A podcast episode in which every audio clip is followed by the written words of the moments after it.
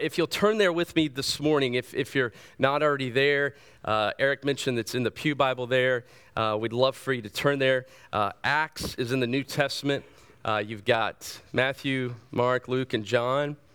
And then you've got Acts. And so, love for you to turn and, and look with us there in chapter 3. And I want to ask you a question this morning as we begin. Have you ever had one of those times where you had a reality check? I mean, there, there, there's, there's those defining moments in our life. Maybe it's happened once, or maybe twice, or maybe a little more times where we wake up to reality.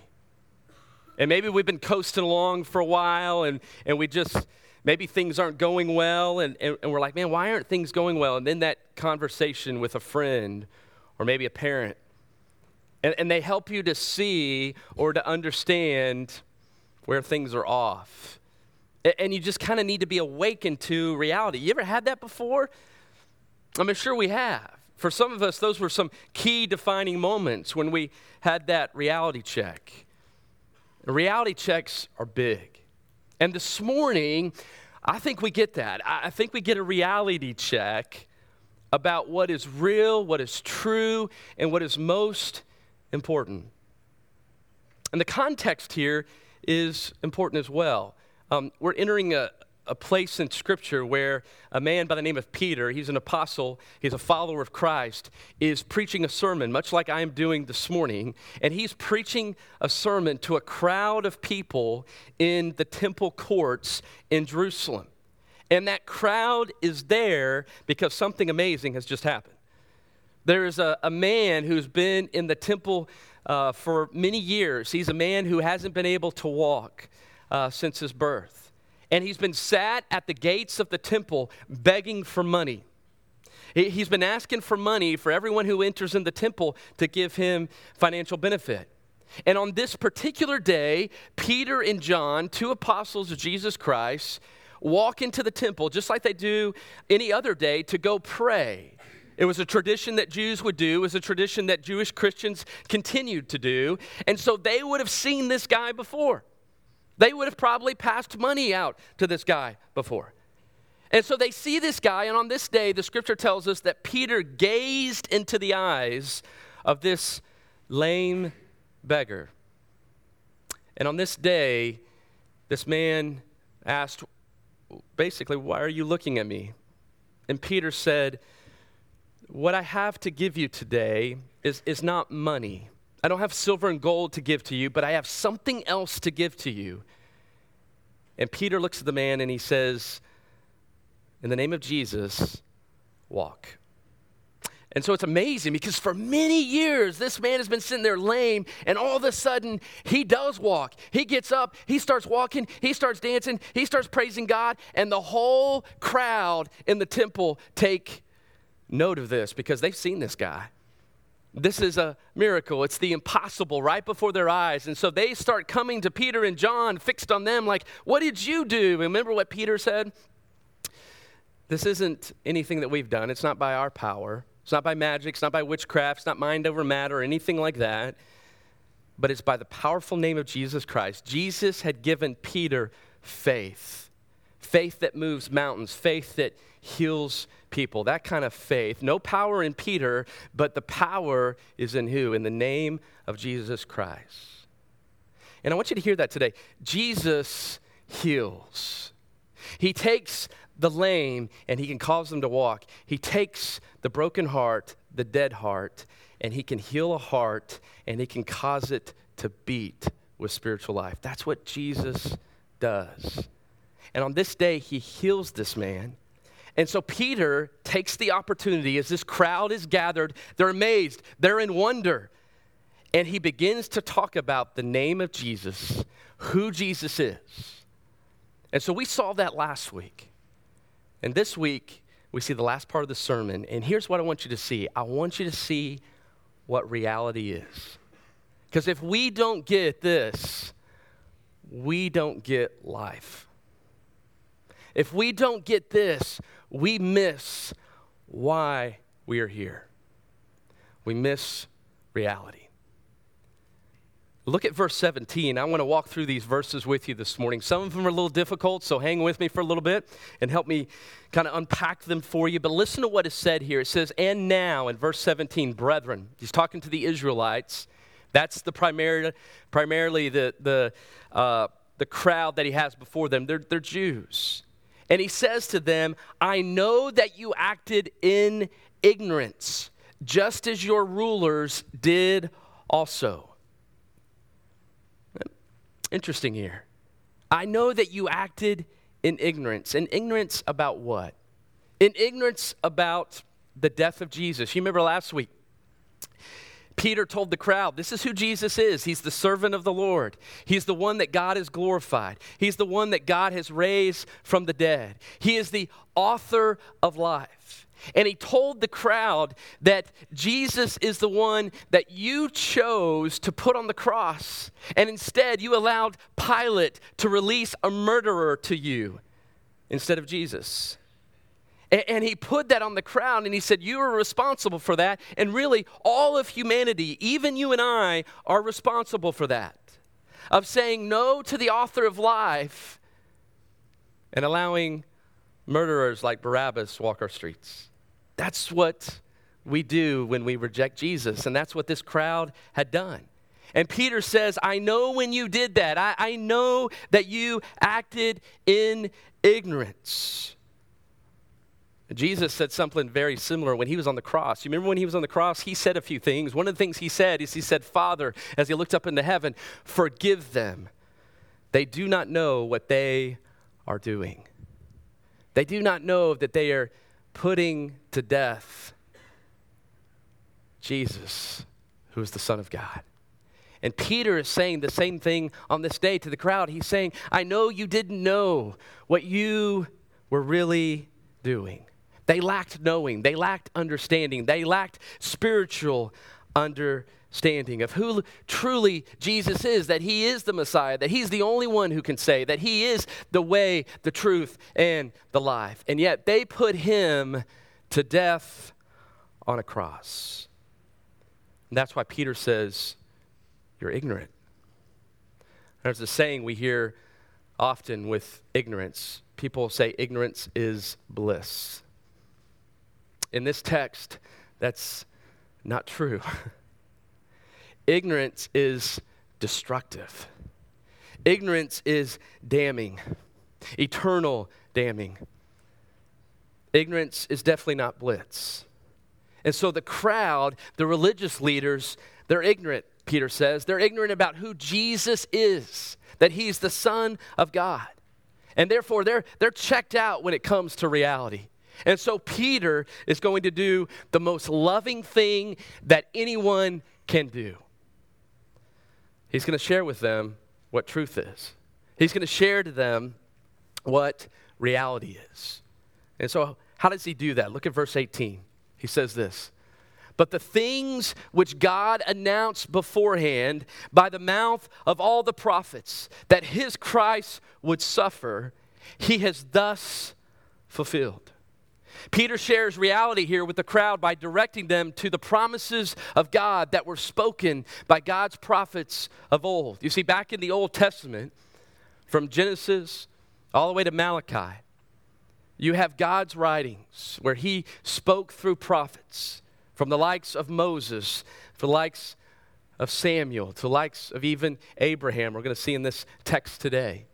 And he spoke through his prophets of old, even through Isaiah, centuries before Christ would even be born, with a verse like this. Listen to Isaiah 53. He says that he poured himself out to death and was numbered with the transgressors, yet he himself bore the sin of many and interceded for the transgressors. Who's that talking about? It's talking about the Messiah who would come.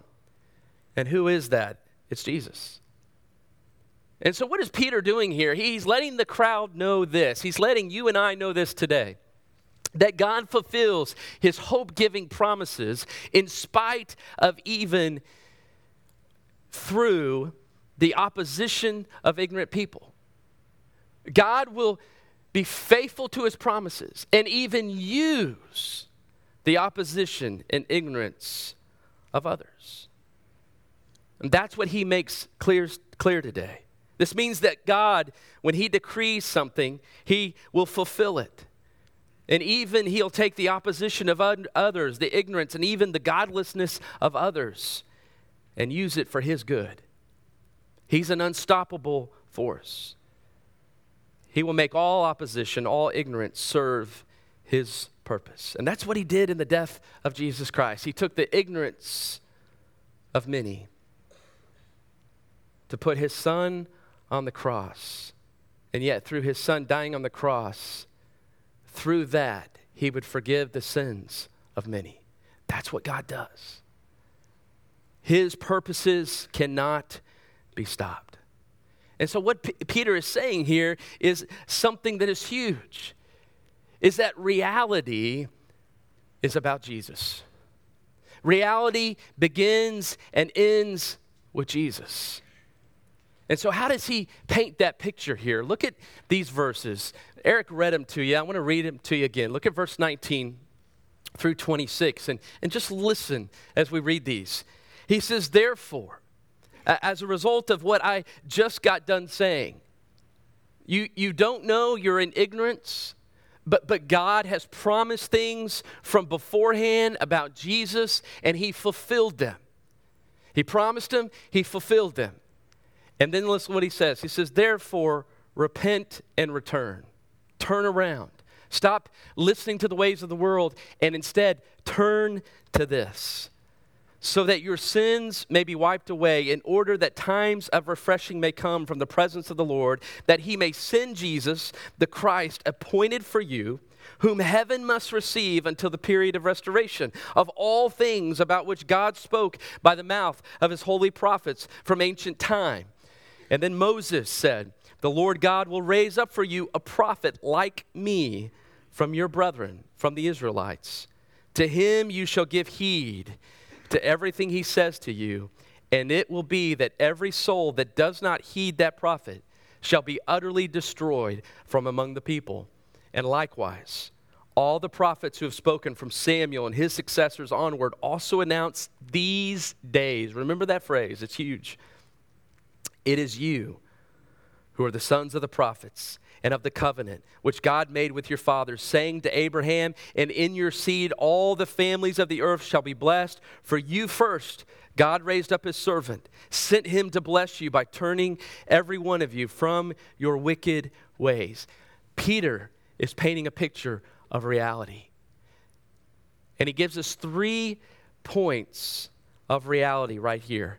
The, the first one is this that God points to the ultimate rea- reality through his prophets of old. That's the first point. He points to the ultimate reality through his prophets of old.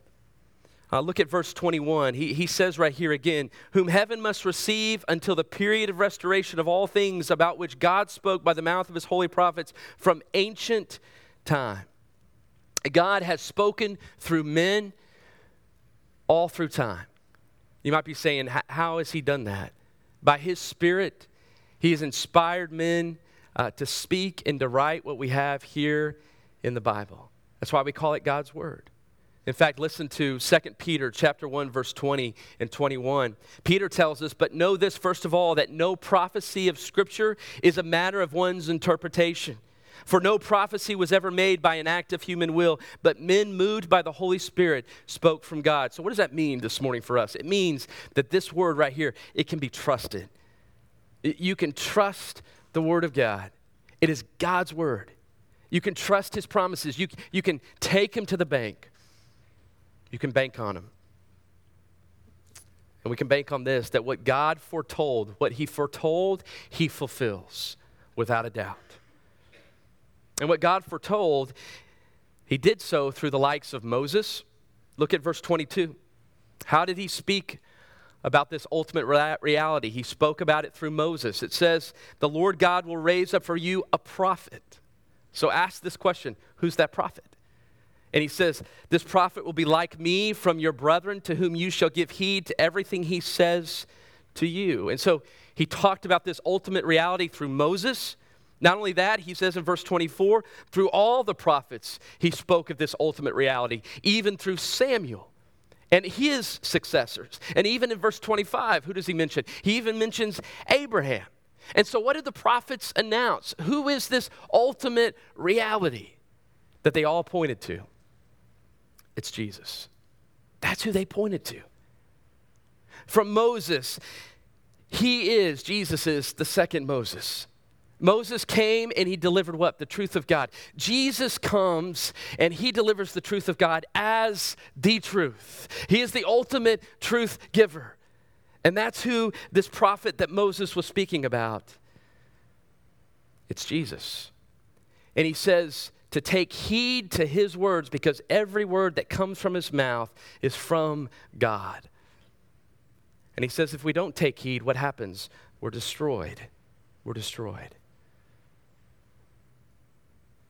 And so this is big. This is life and death. This is eternal life and eternal death that's on the line. And Peter is saying, this is ultimate reality. Jesus. It begins here. And he wants the crowd to wake up to that. And so here's the question today What are you trusting in? What are you banking on? Because according to this word, God is trustworthy from beginning to end. He's spoken through the prophets. He's made good on his word. He will not fail. His word goes out and it will not come back void. He fulfills what he foretells. Do you believe that today? Is that where your trust is in? Because he is the foundation of all truth, he's the foundation of all morality, he's the foundation of all beauty. It's him.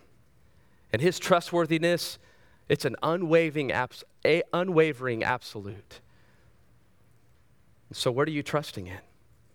Because if we forsake it, if we forsake God, political life, social life, family life, all of life is just left up to the winds of human wishes that in the end lead to destruction. So we've got to embrace the truth of God and the ultimate reality of Jesus. And then look at the second point. Look at verse uh, 24. He says something here, and this is the second point, is this. The second point of reality is that God is God of all history, past, present, and future. I wish, man, I wish as a, as a high school student sitting in school, I would have captured this because it would have made history a lot funner. I, I've embraced and enjoyed history a lot more out of school, right? And I think because I've, I've awakened to this point that God is the God of all history, past, present, and future. And that's what we see right here. Look at verse 24. Listen to what he says. And likewise, all the prophets who have spoken from Samuel and his successors onward also announced these days. What does that mean? What's he talking about? Announced what days? So I want you to get this God is the God of all history, past, present, and future. He is eternal. He created all time and space, and He is sovereign over all things and all days and all ages. So, so I want you to get this. He, he doesn't just. Um, stand before time and says, Well, this is what's going to happen in the future, and just sits back and just watches. Now, he's active. Yeah, he, he knows it all, he knows what's going to happen but, but he is active in it. And, and, and, so when we say he's sovereign over all things, he, he is working even now on behalf of you and I. And so Peter says, these days. Now, what's important about what he says right here? What we see right here is we see historical order, the historical order of God. And this is big because guess what? You and I are part of history. You might be saying, well, I'm still here. No, no I know. But you're part of the story.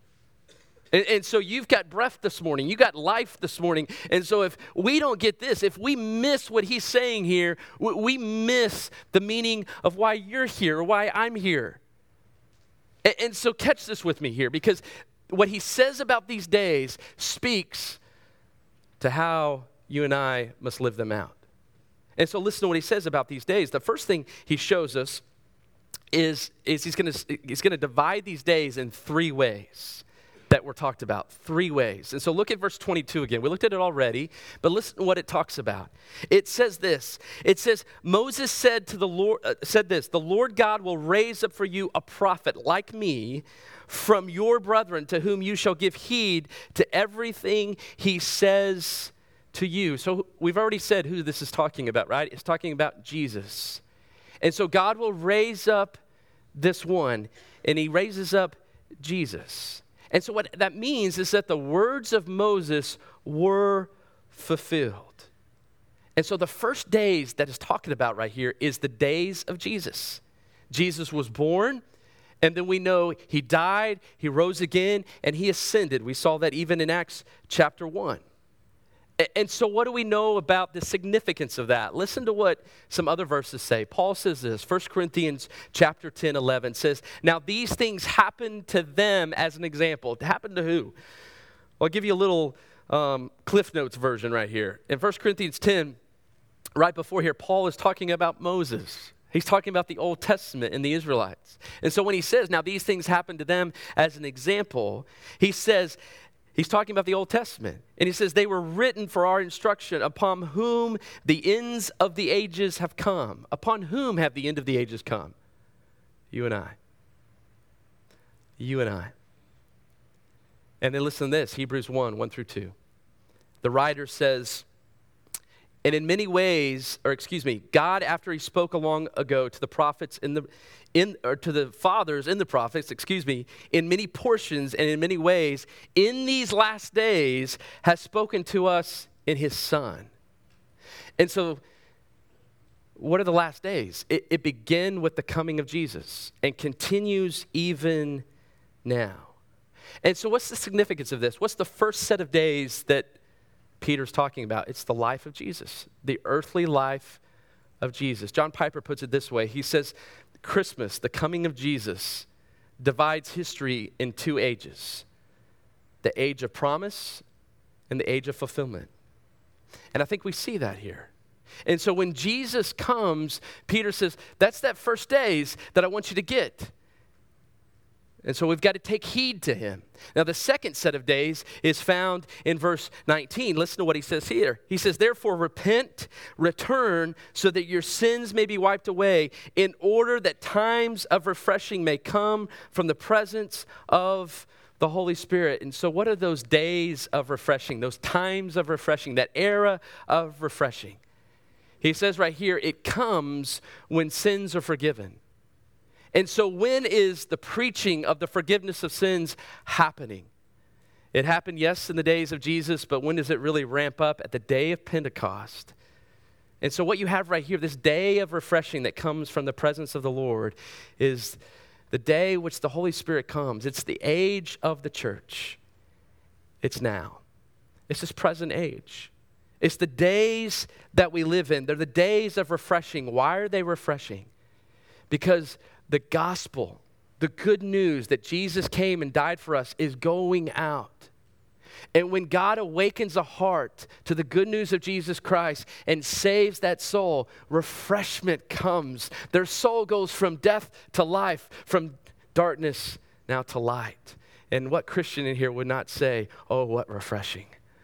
Yeah, yeah, your soul was awakened. That's the day we live in. And it's a season that, that will end, according to what he says right here. Listen to what happens. Look at the next uh, set of days. It's the third set. And it's in verse 20 through 21. And this is significant because this means that the life we have now, what we do with Jesus, the ultimate reality, is big. Is big. And so listen to verse 20 and 21. He says this He says, and that he may send Jesus the Christ, the Messiah, appointed for you, whom heaven must receive until the period of restoration of all things about which God spoke by the mouth of his holy prophets from ancient times. So listen here. What he's saying is, is that heaven has received Jesus. That happened at his ascension. That's where Jesus is now. Heaven is where Jesus is. He reigns in all authority, even now in heaven. And so heaven has received Jesus, but he will come again. And when he comes again, he will bring a period of restoration. The days of restoration. He will make all things new. The Bible tells us that Jesus will come like a thief in the night when you're not expecting it. You don't know the day or the time, but he will come and return again. And guys, that's what we're hopeful for. That's what we're waiting for in this time of refreshing. We're waiting for the season and the time of restoration where he will come and make all things new. And let me just put a pause button on this for a second. This is real. this isn't movies. This isn't made up stuff. This isn't story time readings. This isn't fable. This isn't just to be left up into the whim of, of human wishes of, oh, well, what, what's going to be is going to be. There's great truth to that statement. Yes, what God has ordained will be. But you weren't created to be flippant about the things of God and the days that you have here on earth. Because there is a day of reckoning that will come with the day of restoration. And if we're not ready for the day of restoration, our reckoning will be destruction. And so that's why waking up to ultimate reality is huge. Because we have these days and we don't know if we even have tomorrow. But a day of restoration is coming. And I don't know about you and I, but that should leave us as the church very hopeful, very excited, and ready and waiting and saying, Come, Lord Jesus, come. Come. And these days are coming. When he comes again, he will take us unto himself. The Bible says that he will give us glorified bodies. I don't know what that looks like, but man, I'm ready for that. He will give us bodies fitted for a new heaven and a new earth. There will be no more pain. There will be no more tragedy. There will be no ca- more catastrophes. There will be no more futility or wasteful living. We will be with Jesus, we'll be with him forever. Now, I want to make this statement, and we're going to close on this. If we are ready, we are most blessed. If we are not ready, we should be most pitied. If we're ready, we'll be blessed. If we're not, most pitied. And, and here's why. Look at the last thing, and this is what I want to just share with you this morning. The third point of reality, and then we'll be done, is this. Is I want you to know God's kind intention. His kind intention is to bless you. What I mean by that is that his kind intention is to show you favor that you do not deserve, is to show you and I grace that we cannot earn, that we cannot do anything to please God to receive, but on his own, he wants to show us favor. He wants to bless us so that we can experience joy like we've never experienced in our life. That kind of blessing. That kind of blessing. And here's what I mean. Look at, look at the text. Look at verse 25 through 26. Because he shared this big scope of time from the past to the future to speak of the reality, the ultimate goal of pointing to, to God's Savior, Jesus Christ. And he wants us to see, lastly, that this is God's kind intention toward us. And look at this, verse 25. He says this He says, It is you. So, so the crowd he's talking to, he's making it very personal. He's saying, It is you, Jews specifically, but I think let's, let's camp out there this morning and say, Okay, you know what? I want this to be personal to me too. He says here, It is you who are the sons of the prophets and of the covenant which God made with your fathers. And so, as he's talking to the Jews, this lands because they get this. They're the sons of the prophets and of the covenants that God gave to them. And then he says this saying to Abraham, And in your seed all the families of the earth shall be blessed. This is a promise that he made to Abraham that his descendants w- would be blessed and that they would bless the families of the earth, that they would be a blessing to other people. That's who the Jews were intended to be. That was God's kind intention with the Jews. But we know they missed it. They missed it. But God's purposes still carried on, even with their opposition and rejection. He continued to be faithful. And listen to what he says in verse 26 For you first, talking about the Jews, God raised up his servant and sent him to bless you by turning every one of you from your wicked ways. Isn't that amazing? He, he spoke this word through Abraham to Abraham thousands of years ago. And this same blessing is for those who turn to Jesus, who God has raised up. And when they trust in Him, the same blessing that God has desired to bless all people with through all times is available. And who is it available through? Christ. But how? I want to answer that question. How? How can we receive this grace? How can we receive this blessing of God? How does it come to you and I? He tells us in two places in this text. Verse 19 says, Repent and return so that your sins may be wiped away. What does repent mean? Repent means you're going in this direction and you stop going in that direction and you start and you turn around. You have a change of mind. You're thinking this way, now you're thinking differently. You're taking the recommendations of the world, now you stop and you start listening to God's word. That's what repent means. And you turn to Jesus. The next place we see it is in verse 26. He says here that for you first, God raised up his servant and sent him to bless you by turning every one of you, repenting, causing you to turn every one of you from your wicked ways. How does that happen?